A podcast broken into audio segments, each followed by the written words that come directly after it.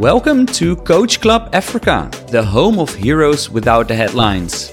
I'm your host, Danny Den Hartog, coach of coaches and co founder of Coach Africa. Coach Club Africa is the podcast that promotes and nurtures coaching made in Africa. This is a community of African coaches and leaders with one thing in common the desire to grow their impact, influence, and income so that this powerful intervention called coaching scales across a bold new Africa.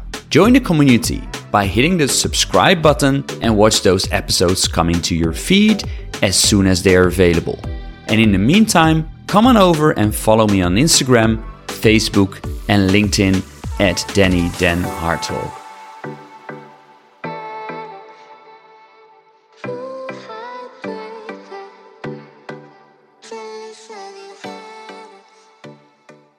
Welcome to episode seven of the Coach Club Africa podcast, home to Heroes Without Headlines. In this episode, we'll talk about the latest developments in the coaching space in Africa and dive into what it takes to become a world class six figure USD coach in Africa. When preparing for today's interview, I read the following about our guests. No one has done more to spread the understanding and practice of coaching in Africa. Let me say that again and let that sink in for a moment. No one has done more to spread the understanding and practice of coaching in Africa. So I guess we can expect a little bit of fire today. And without further ado, I'm super excited to introduce our guest today. Our guest today is Nankhonde Kasonde van den Broek, an executive coach, development activist, and entrepreneur. She is the lead consultant at Nankhonde Kasonde Consultancy and the founder and CEO at Zanga Africa Metrics. Following a decade working in international development and finance, Nankhonde returned to Zambia to pursue her purpose and desire to contribute to her country's economy and the wider African development agenda. Over the last 10 years, she has coached over 700 clients across 30 organizations, seven out of 10 provinces of Zambia, and five other con- African countries. Nankhonde is a member of the Africa List, a group of future African leaders in emerging markets. Very warm welcome to Coach Club Africa Nankhonde. Thank you, Danny. It's a pleasure to be here. And uh, hello, everybody. Glad you could join us. Super excited for this live edition. This podcast is being recorded live. So we have a live audience coming in. So let's continue. And Nankhonde, I would love to, I would love for you to share a little bit about your own story and your development into this space, because now you are one of Africa's most well-known coaches and you are visible globally, right? You have really built world-class a six figure coaching business for yourself. But I assume that didn't happen overnight. So take us a little bit back on that journey and tell us a little bit about your own story, please. Thanks. Um, yes, it's interesting reflecting back now over this decade. I got into coaching almost accidentally, if I can put it that way. I had, I was on a trajectory of a career with the United Nations, and I had a plan of where I wanted to see myself uh, rise to in the system professionally. I have a background in management and I was managing programs globally with different agencies. And it was really when I was going through a change in my personal life, when I met my husband and I became a mom and a wife, um, that professionally, my career plan was now in conflict with my values uh, family values. And as a result, I had to rethink and revisit what I was going to do. And it was very interesting because I then went through a coaching experience to help me appreciate the transition emotionally and mentally. And that helped me separate myself from my role. And this was really a game changer that continues to be one of the tenets of my coaching model. When I was able to appreciate that the I was just the current incumbent of the roles I was holding, I then was able to detach the two strategies. So the professional strategy that was tied to the organization I was working for, and the personal strategy that was tied to the bigger picture of my other stakeholders, my family. And when I was able to do that, I was then able to reconnect with my identity, myself, because I had become my career. I had become that blue passport that walks through airports, um, sits in large meetings, and flies around the world. I had become that. And whilst I enjoyed it, and I really am still a development activist, I had to separate the two. And that coaching experience then took me to through a process of understanding the process and tools that really facilitate your acceptance and then your success in transitions. And then shifting through that uh, process, I realized that actually I couldn't go back to the to the UN because all the roles that were now potentially possible for me to take on were lower than the roles I had been doing. And so it really required a career and transition a shift. That shift took me into coaching and I've never looked back. I am humbled and thankful to God for taking me to this point in my life where I had to reconnect and find my identity. And I don't hide the fact that I'm a Christian and a believer. I work with many beliefs and uh, backgrounds, but that was really instrumental in helping me figure out my next steps. And that's how I got into coaching. My first client was a CFO who had been promoted to the position of CEO. And that transition from technical to strategic was very painful for him. And I took him through the process. I had by then done my first coach training with Coactive Coaching and then went on to do organization and relationship systems coaching, which is the organizational version of it, and found my place and space in organizational coaching, understanding organizational behavior, management, and leadership. Wow. That is that is a super super impressive story because so many of us we actually are impacted right through the intervention. And we notice and feel that for ourselves what it has actually meant and how mm-hmm. it has enriched our life. And then we we we do it ourselves right? And we make it into a profession. And uh, i would love to to dive into these first days like you were talking about the uh, this first cfo client. Can you talk a little bit about how was that for yourself to to kind of venture out into these this new space? Do you recall like this the first year of of starting your own practice? And yeah what were some of the things that excited you in that time and some of the things that you felt oh can i really do it? Or what uh, what was that for you? Interesting because i did my training my first training in new york and my second in south africa. These markets are mature when it comes to coaching. Zambia particularly at that point um, was just discovering coaching and in fact one of the things I did was lead um, a survey to understand the landscape of coaching in the country. But it was very clear that um, I was dealing with a different environment. So coming in culturally, it wasn't that accepted. So, first of all, I'm a woman. And second, being able to go beyond the professional surface of the personal roots that are actually leading and manifesting the need for change um, the discomfort in the situation and the transitions that the, my clients were going through was not that easy to get to. Um, and initially, culturally, I wasn't accepted. Um, professionally, I wasn't accepted because most of the clients I was approaching were not were weary about uh, getting to a space, a safe, safe space uh, where you can go through a process to support uh, your change or your goals. And then professionally, a lot of the organizations, multinationals, uh, small SMEs, um, even the public sector, were skeptical. They were used to international coaches coming in. They were very happy to entertain my conversation, to share what I was doing.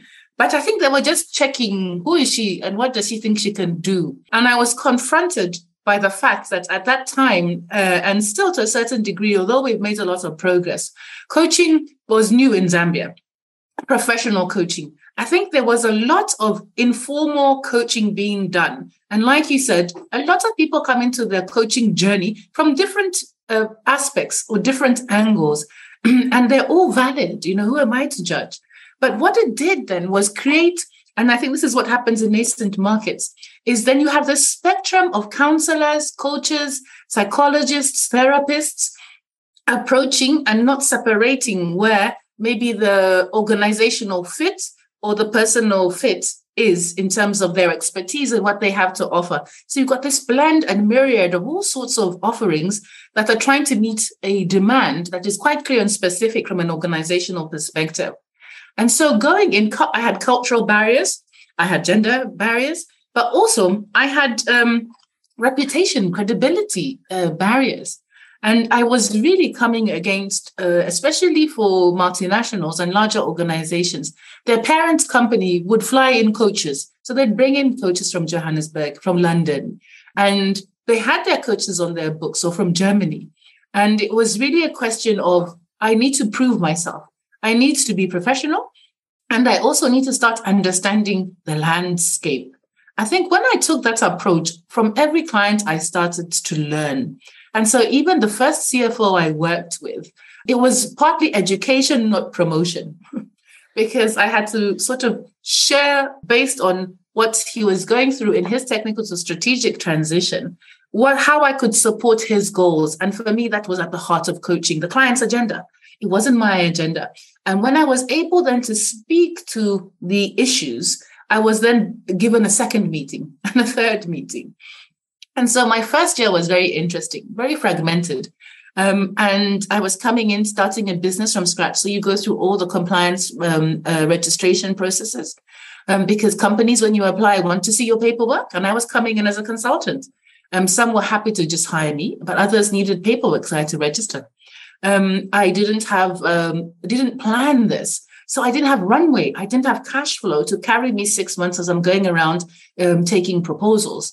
And I remember Bapiri, um, this uh, taxi guy, Mr. Piri, and he's still with me today. I, even though I have a driver now, um, I still give him work. He was one of the first. He would take me to submit proposals. And, you know, in those days, hard copy, you're going, you can email, but they still want something delivered. He would take me, and there would be times where I couldn't pay him. Um, and he's like, no, I know you. You, the way you're writing these proposals and where we're going, I'm sure one somebody is going to answer. Wow. Um, and sure enough, they did my breakthrough was um, FNB Bank in Zambia, uh, First National Bank, which is part of the First FirstRand Group, the South African uh, leading bank.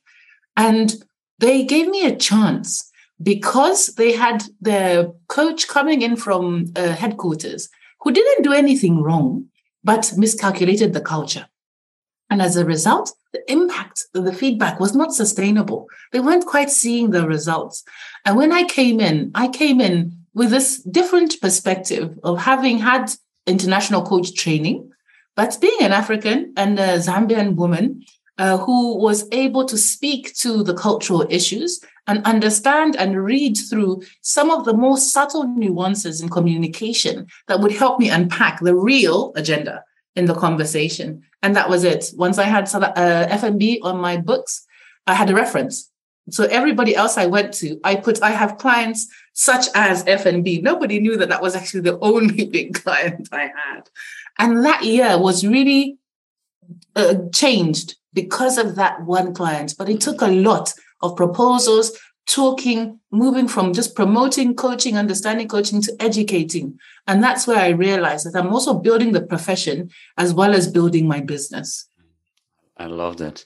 In your first year, did you ever have the feeling like, oh, maybe I should give up. Maybe this is not for me. Maybe like, you know, did you feel that at any point or were you so convinced and so focused on getting that client, that first client that you pushed through?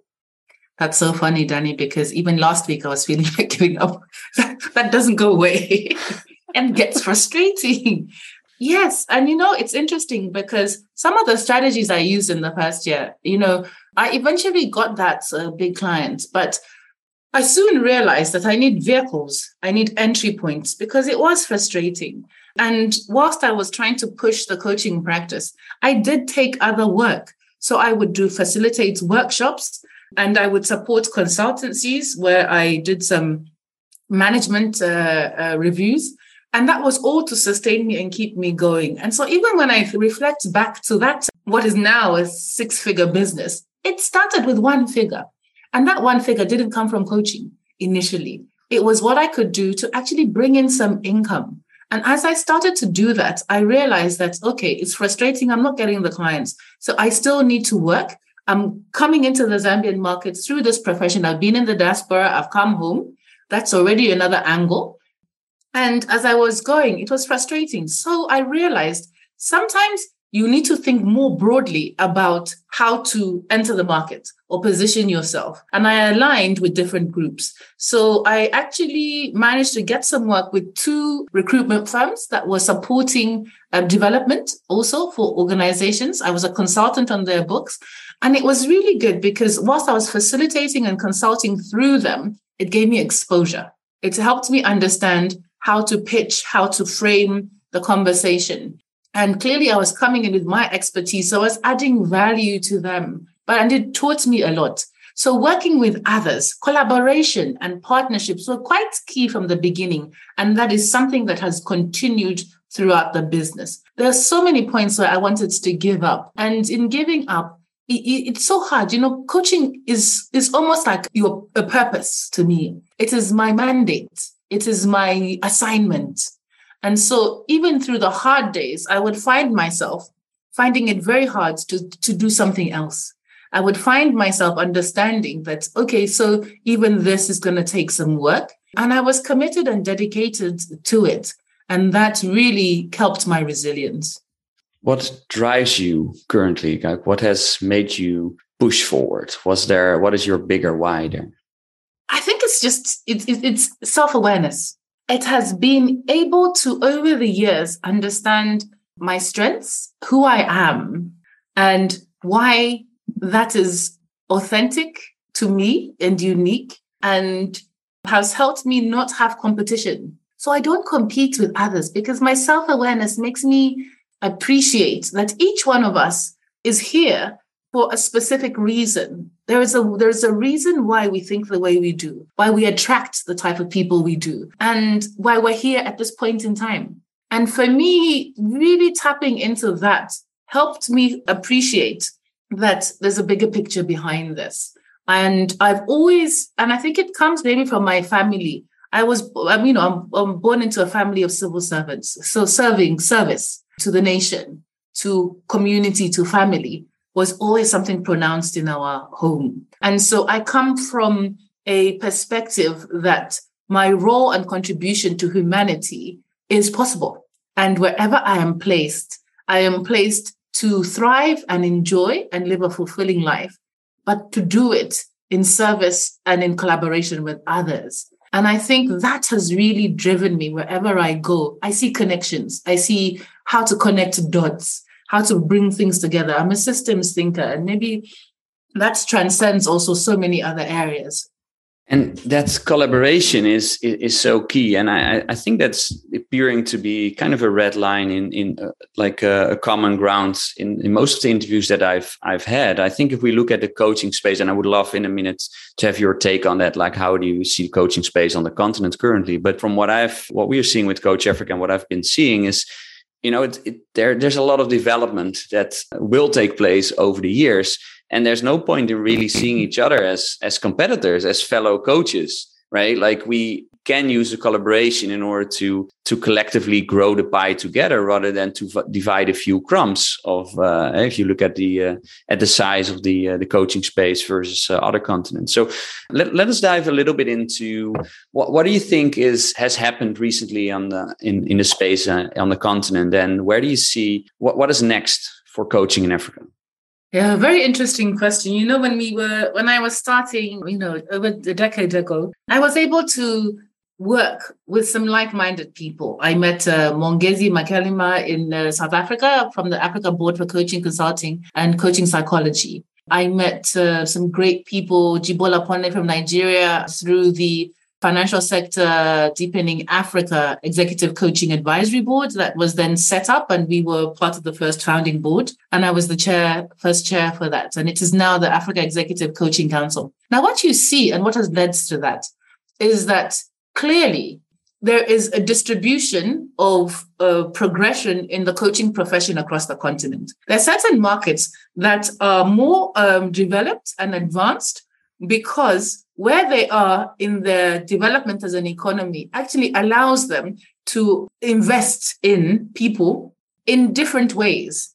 I think the priorities then shift Because when you're putting into place infrastructure, from a development perspective, your priority is to get access. And I always describe this, you know, we, through development programs, I've shifted from building physical infrastructure to mental scaffolding and infrastructure. So you need that physical foundation, you need that infrastructure. And so what you'll see across the continent is that the different levels of progress speak to also then the ability to go on to invest into people and people beyond technical skills and competencies, people into strategic agent, change agents and transform, transformers and catalysts. And I think that's where we have see a, a change across the continent. So when we started, we were really trying to put forward that one of the key game changers on the African continent is going to be the people. It is going to be understanding people, being aware of our environment and context, and also enabling everybody to lead at whatever level they are and giving them the skills and the knowledge to do it. But we are all, most of us, Western trained. So we're all using tools, methods, and models um, that have been developed in the West. And this is good because it's international best, best practice, it's documented. It has given us vehicles and information and knowledge that is very powerful.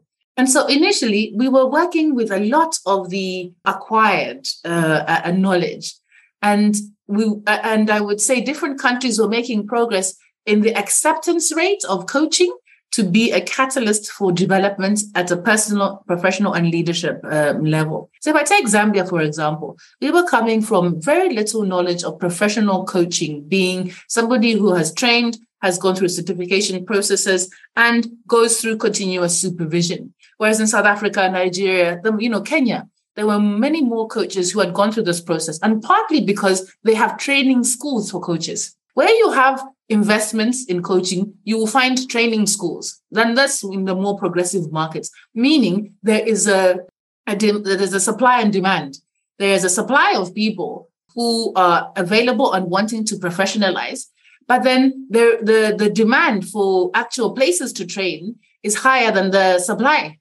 And so what you'll find across the countries and what we've seen is that as the coaching training opportunities increase, so does the professionalization and promotion and education and awareness of the impact of coaching.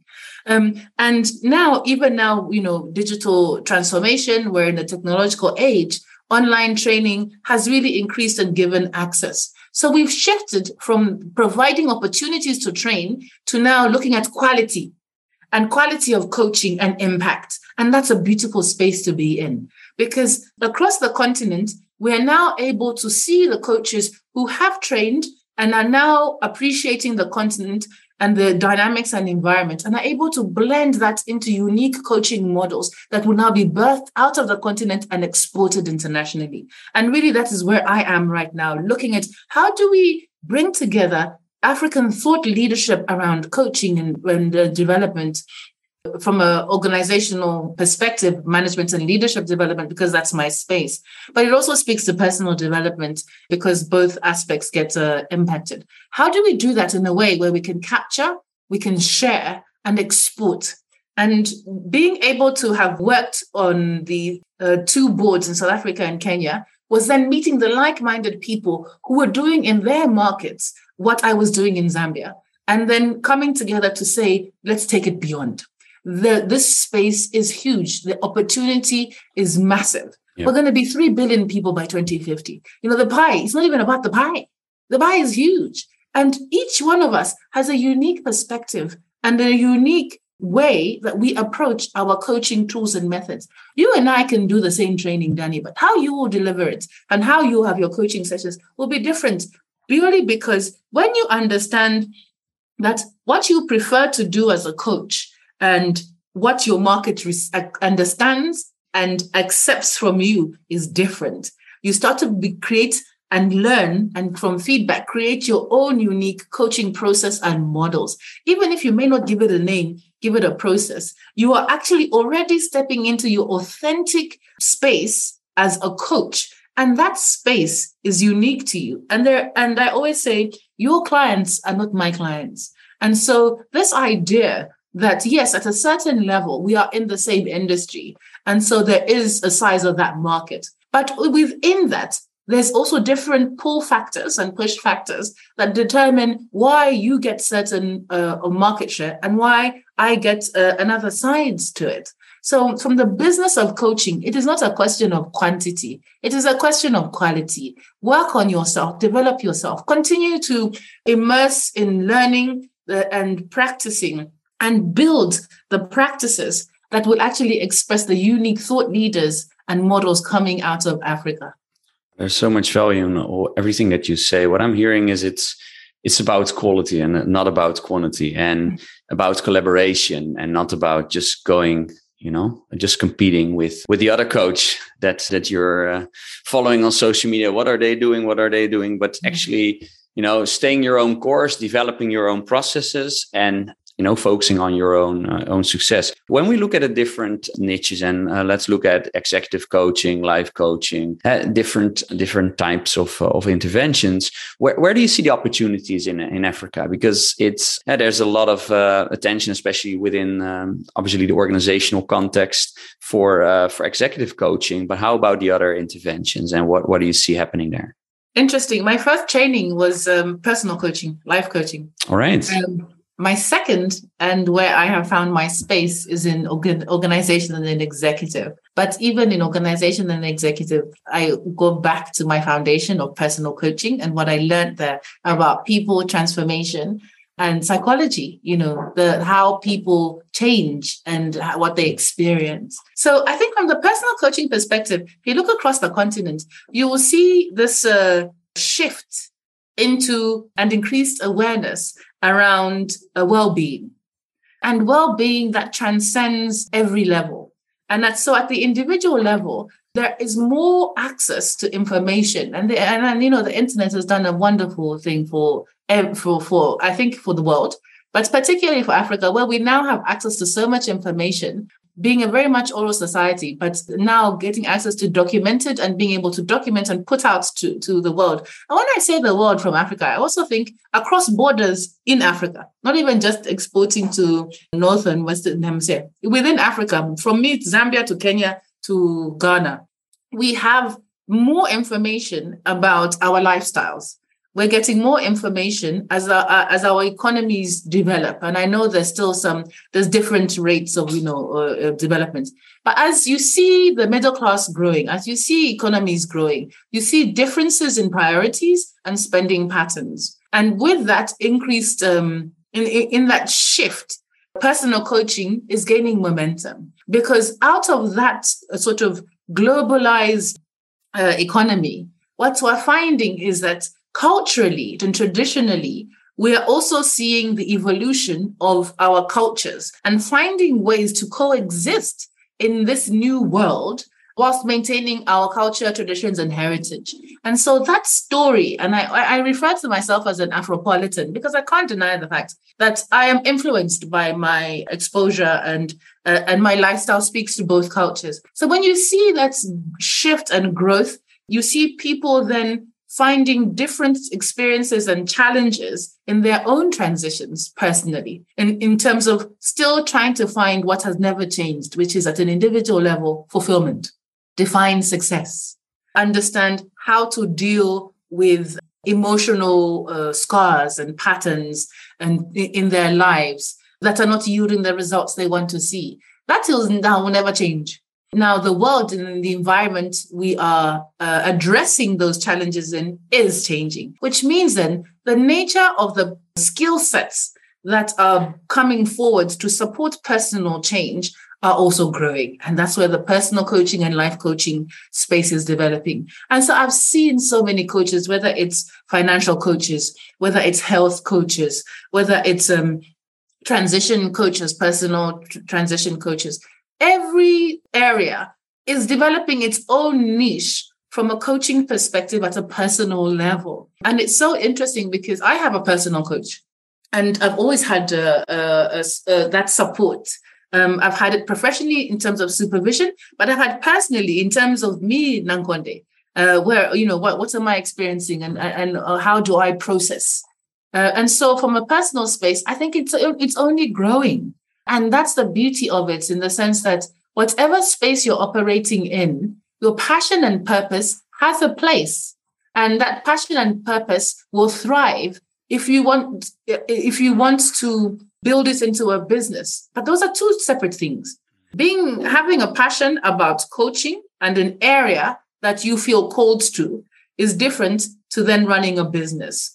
And so I think what will happen is that those opportunities to coach niches will continue to increase from a personal perspective. But those who go on to establish themselves and build that into a viable business will be those who understand the difference and take the steps to actually recognize that I'm an entrepreneur. Yes, absolutely. And on, on the latter, I would absolutely uh, love to take a little bit of time to to explore that because you know a lot of us are so passionate and we've just talked about it a little bit. We are so passionate about the intervention called coaching and this podcast is actually intended to celebrate coaching right? And and the the heroes well what we say behind the headlines because a lot of us we serve we serve we serve our clients sometimes to the extent that we disregard our own well-being right? You've just talked about well-being that that we basically burn ourselves out. And i would love to understand from you like what uh, what have you done to build that entrepreneurial side of you? Was that were, were you born entrepreneur or have you done specific things to build that entrepreneurial muscle and to build that six figure coaching business? So what, what are some of the secrets that you have done there Interesting. I, am not sure if I was born an entrepreneur. And being born to civil servants, you know, and, and I remember my parents, you know, when we are going to university, the options were do law, accounting, or medicine. You can do anything you want as long as it's law, accounting, or medicine. So then you can understand we've been wired to be employees and work for somebody else. And, and, and there's nothing wrong with that. I, I, think there's a lot of joy and um, success uh, through that. I'm just trying to share that I wasn't prepared to work for myself. Um, I think from my past experience working in organizations helped me understand structure and discipline, uh, deadlines, delivery, quality. There's so much I take from my previous uh, roles within organizations. And what I had to then understand was okay, at what level do I have the most impact? Who seems to be my, who's my client? And how do I then uh, align my coach training to be more deliberate and strategic in servicing who I believe is my initial client. And because of my management background, my client initially, I thought uh, uh from the personal coaching when I was moving into executive coaching, because there's so much growth in that space across the continent, I thought my client was the C suite. And I had trained towards that and went on to do my master's in coaching because of that. Then I realized that actually the group that I want, I pref- I want to develop and work with is not the group where I'm getting the most business. So it's interesting. And from a business perspective, I then had to start understanding what's happening because I'm having impact in people's lives in the uh, in in the context of my clients. But at what level am I getting recurring business? Uh, and how much are they paying me for it? And how much have I costed it? And I started to then understand that you need to count the numbers. You need to understand your cost of providing programs.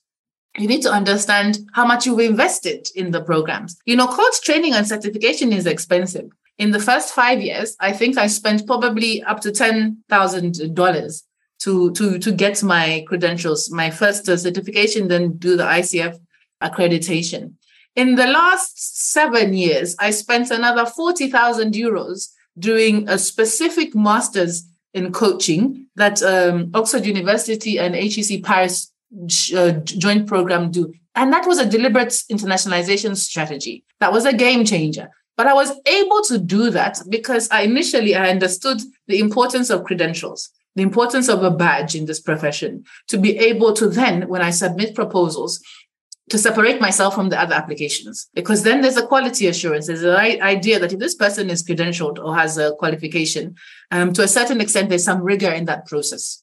And even in the way you present your proposals there's a way that in coaching you're almost a consultant. So the way you do the project management of the delivery of the coaching intervention is, is, is a project and it's managed. So i started to understand that okay i've done my training. I understand where i'm having impact um, but now I need to package. I need to prepare everything like a project and I need to cost it. That was the business side. Then I started understanding, wow, I haven't been costing anything. I just go. when they tell me um, how much I should charge, I asked a few colleagues, what do you think? Mm. Um, but I never put it as a measure to myself. And then I had a conversation, um, very interesting with my husband. And he said to me, this hobby of yours, yeah, you're going out and meeting people doing it. somehow there's no money coming, oh, coming in. Which he says it's okay because you enjoy what you're doing. But yeah. they just wanted to let you know that this is a hobby. And I was offended by that. Yeah. But what he was trying to say is that you need to get with the business side of this. You need to understand that you have now got a level of traction that if you don't make that shift to understand what you need to learn from the business perspective, you will always have this dilemma of being satisfied, getting good feedback, and still coming home and feeling, but why am I still struggling um, yeah. as, as a business? And why am I doing other things to, to, to make income? So I had to learn the business side. And one thing I think is interesting, which was a game changer for me, was I signed up for an incubator, an entrepreneur incubator. I went in and it was interesting. I was the only coaching business in the incubator, but they taught me the business boot camp. I then started understanding, gosh, refine my customer. This is when I learned.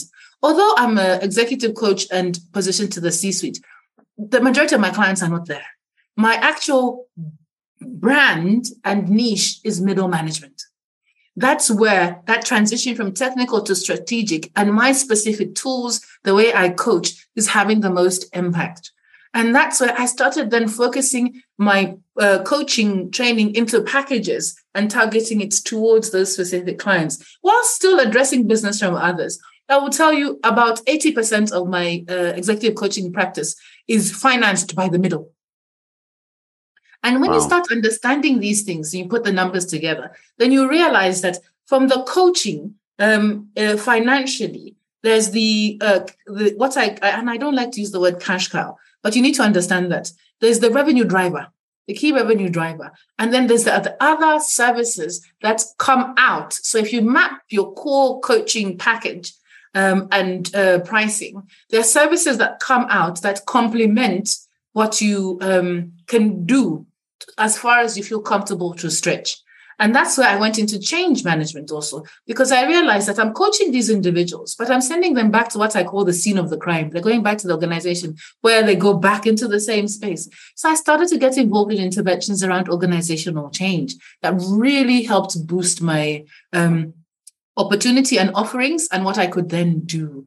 And when I did the coaching masters, it was really to expose me to an international network evolve and improve my knowledge of the latest trends, information on management, leadership, and coaching, and also consulting, and really then anchor myself and my, position myself to be an African global coach based in Africa. It also allowed me to add a few more zeros to my fees, and I can't complain about that.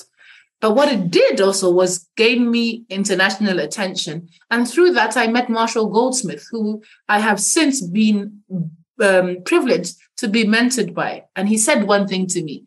He said, um, which has always stuck with me you've got to find the right clients. Not every client is yours. Some clients can be wrong. They can seem like they're, they're right for you, but know who your client is.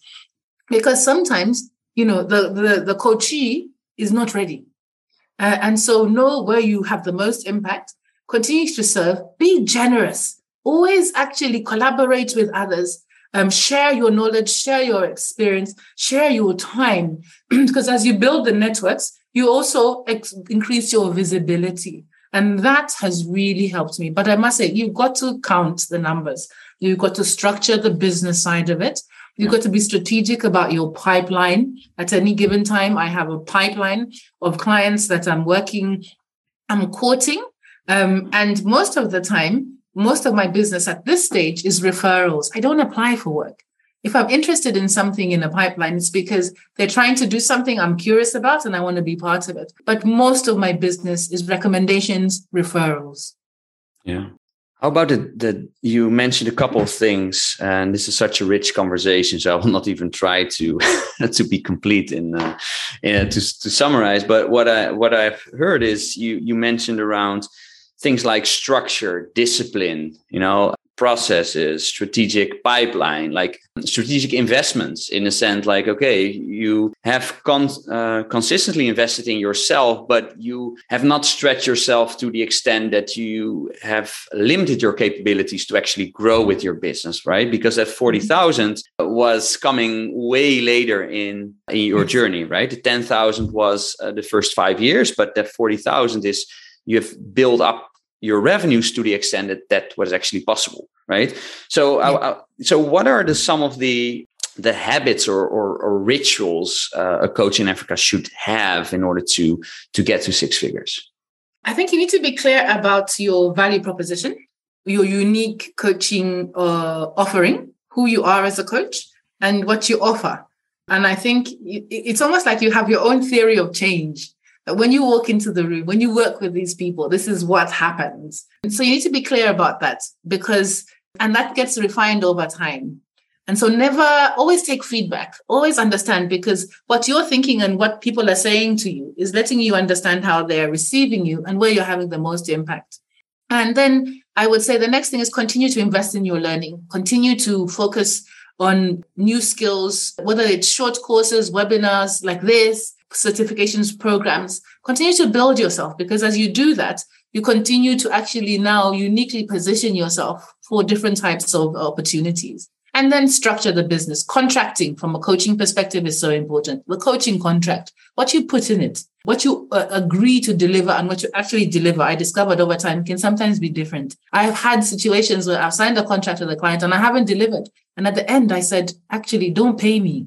You know, your reputation is important. And so your integrity is important. And so I didn't feel that I had delivered what I had sold fully. And as a result, I decided not to get paid. Obviously, you don't want to be doing that too much, but your reputation is important. And people talk. So when you've done an intervention, a lot of the um, recommendations and testimonials come from the people you've worked with. And so this is an area I'm still learning collect testimonials, but also always ask at the end of intervention, is there somebody else you would recommend that I could potentially work with? And so structure your business, get your contracting right, but get your numbers right, your fees. What I did was I actually calculated from a budgeting perspective how much I would like to earn. And I then over the years have worked up to even surpass it. But you've got to have that target. So if I want to earn, you know, $5,000 a month, or $10,000 a month, you actually have to do the numbers. So you have to actually realize, okay, so if I'm offering coaching, if I'm doing workshops as well, and if I'm doing consulting, from those combinations, how much do I think I can get? And how much should I charge to come up to that $5,000 figure? And that's how I used to do it. I would have a target for myself and I would know, okay, I need 10 coaching clients and I need 10 clients of this type. Maybe if it's an, and this is how I switched from B2C to B2B because going with individual customers, the traction and the flow was slower because I was still trying to educate and create increase awareness around coaching. But from organizations, you have one contract and you have 10 people to coach.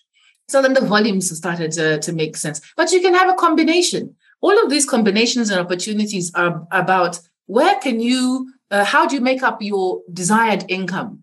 And be clear when you get to the stage that you're running a business then you need to pay yourself a salary and you have overheads to cover. And as I was growing, then I had to bring in a team. So I have a, a staff who support my ability to deliver because then there's certain things that I don't do anymore that the team helps me with. Then you've got people to pay. You've got compliance, regulations, you've got taxes. So it's important to start understanding from the business perspective, but have a goal and a target. And what used to drive me was okay, so I had that financial target. I missed it for the first, first, second year. Then the third year, suddenly you're starting to get closer. You're starting to get closer. And you realize, okay, this is possible. I would go months where my assistant wouldn't get paid, would get paid, but I don't get paid because I had a responsibility and I get frustrated. So then I would start looking at other things to do. And it's okay to even take temporary part time work as you're building. But know that over time, the amount of time you shift and the percentage of your time spent in the coaching uh, business increases. So it's okay and understand it's not going to happen overnight and totally. You just make that shift and eventually you find yourself, I'm coaching 50%, I'm coaching 70%, I'm actually coaching now 100%.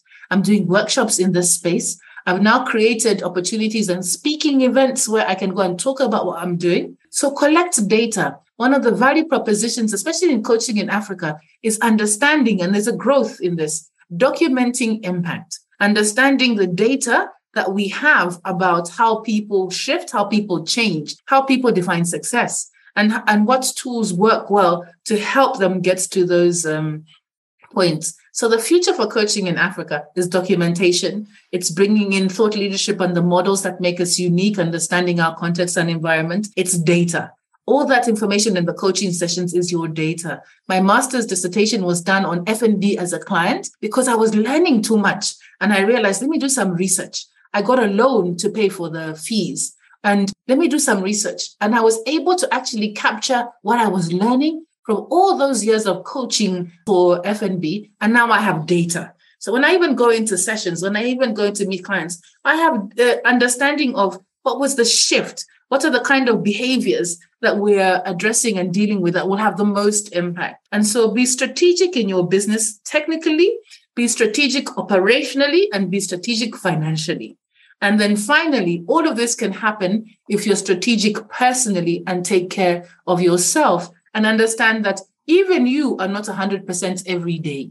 So manage your energy, manage your time, take care of yourself, and take care of your family. Because even throughout this process, my family also suffered.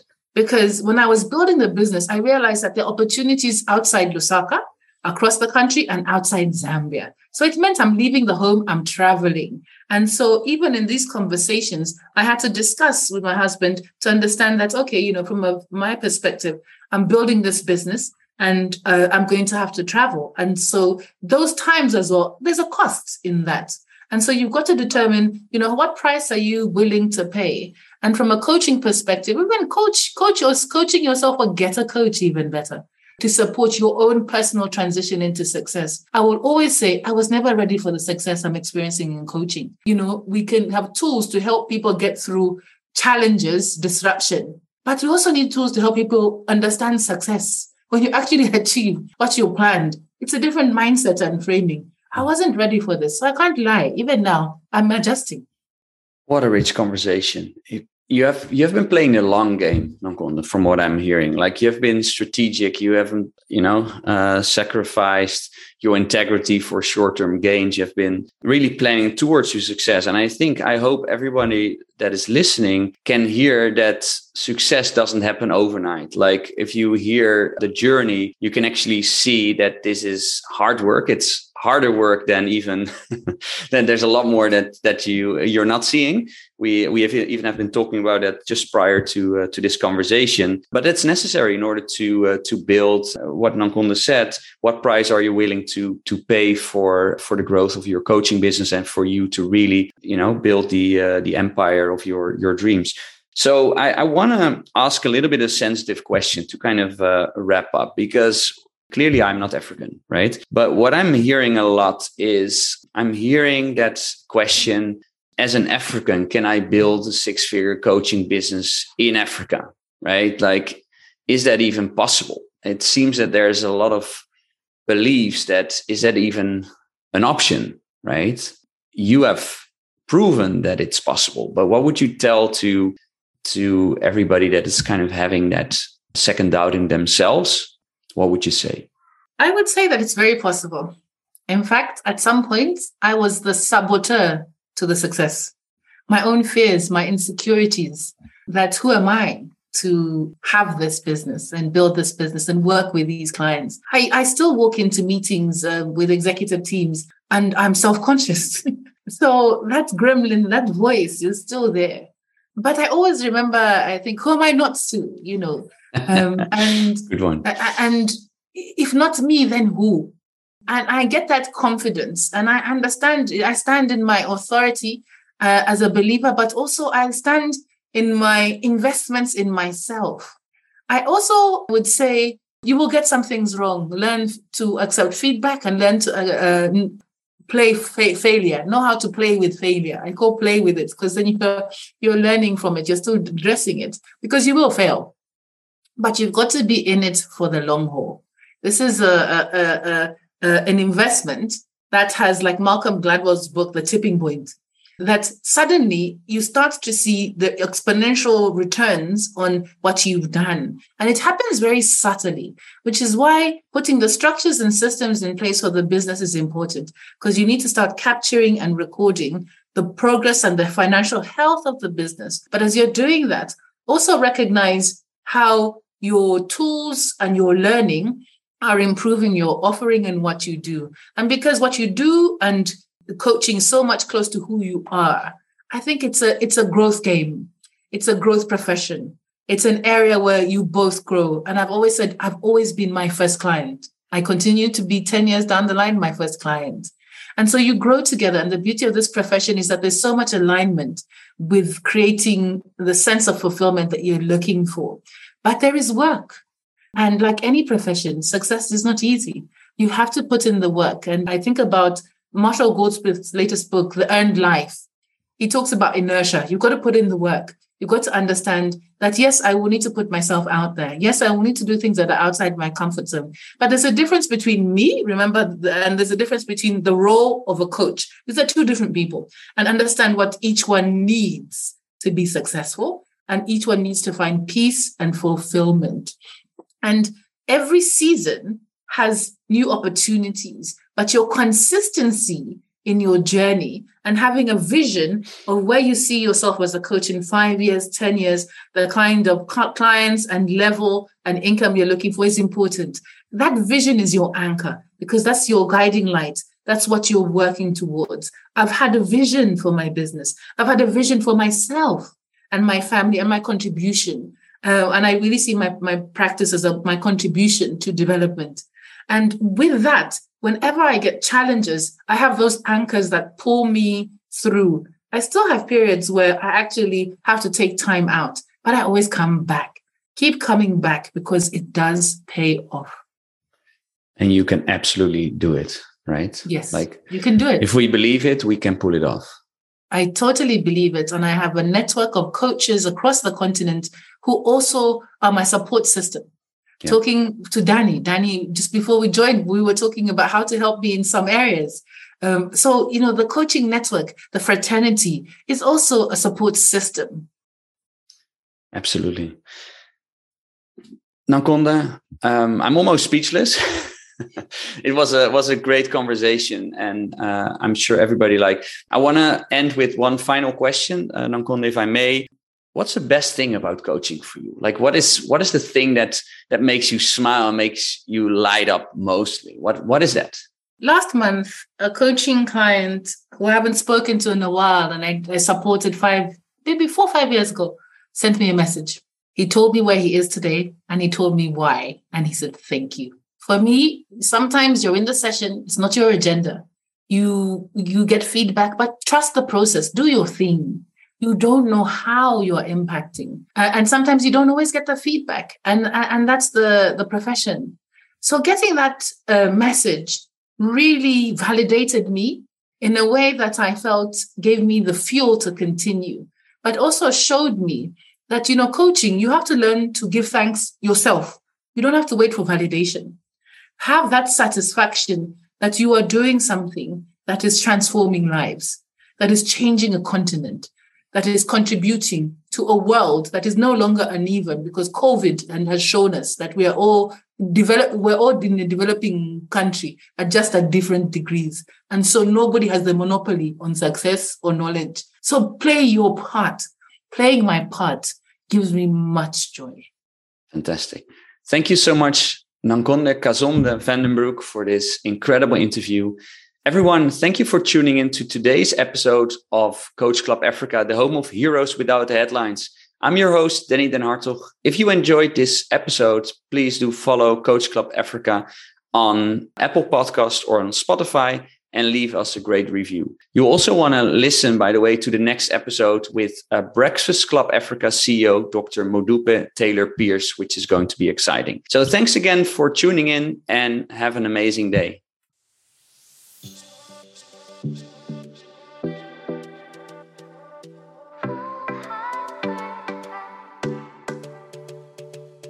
Thank you for tuning in to today's episode of Coach Club Africa. I trust we have inspired you today.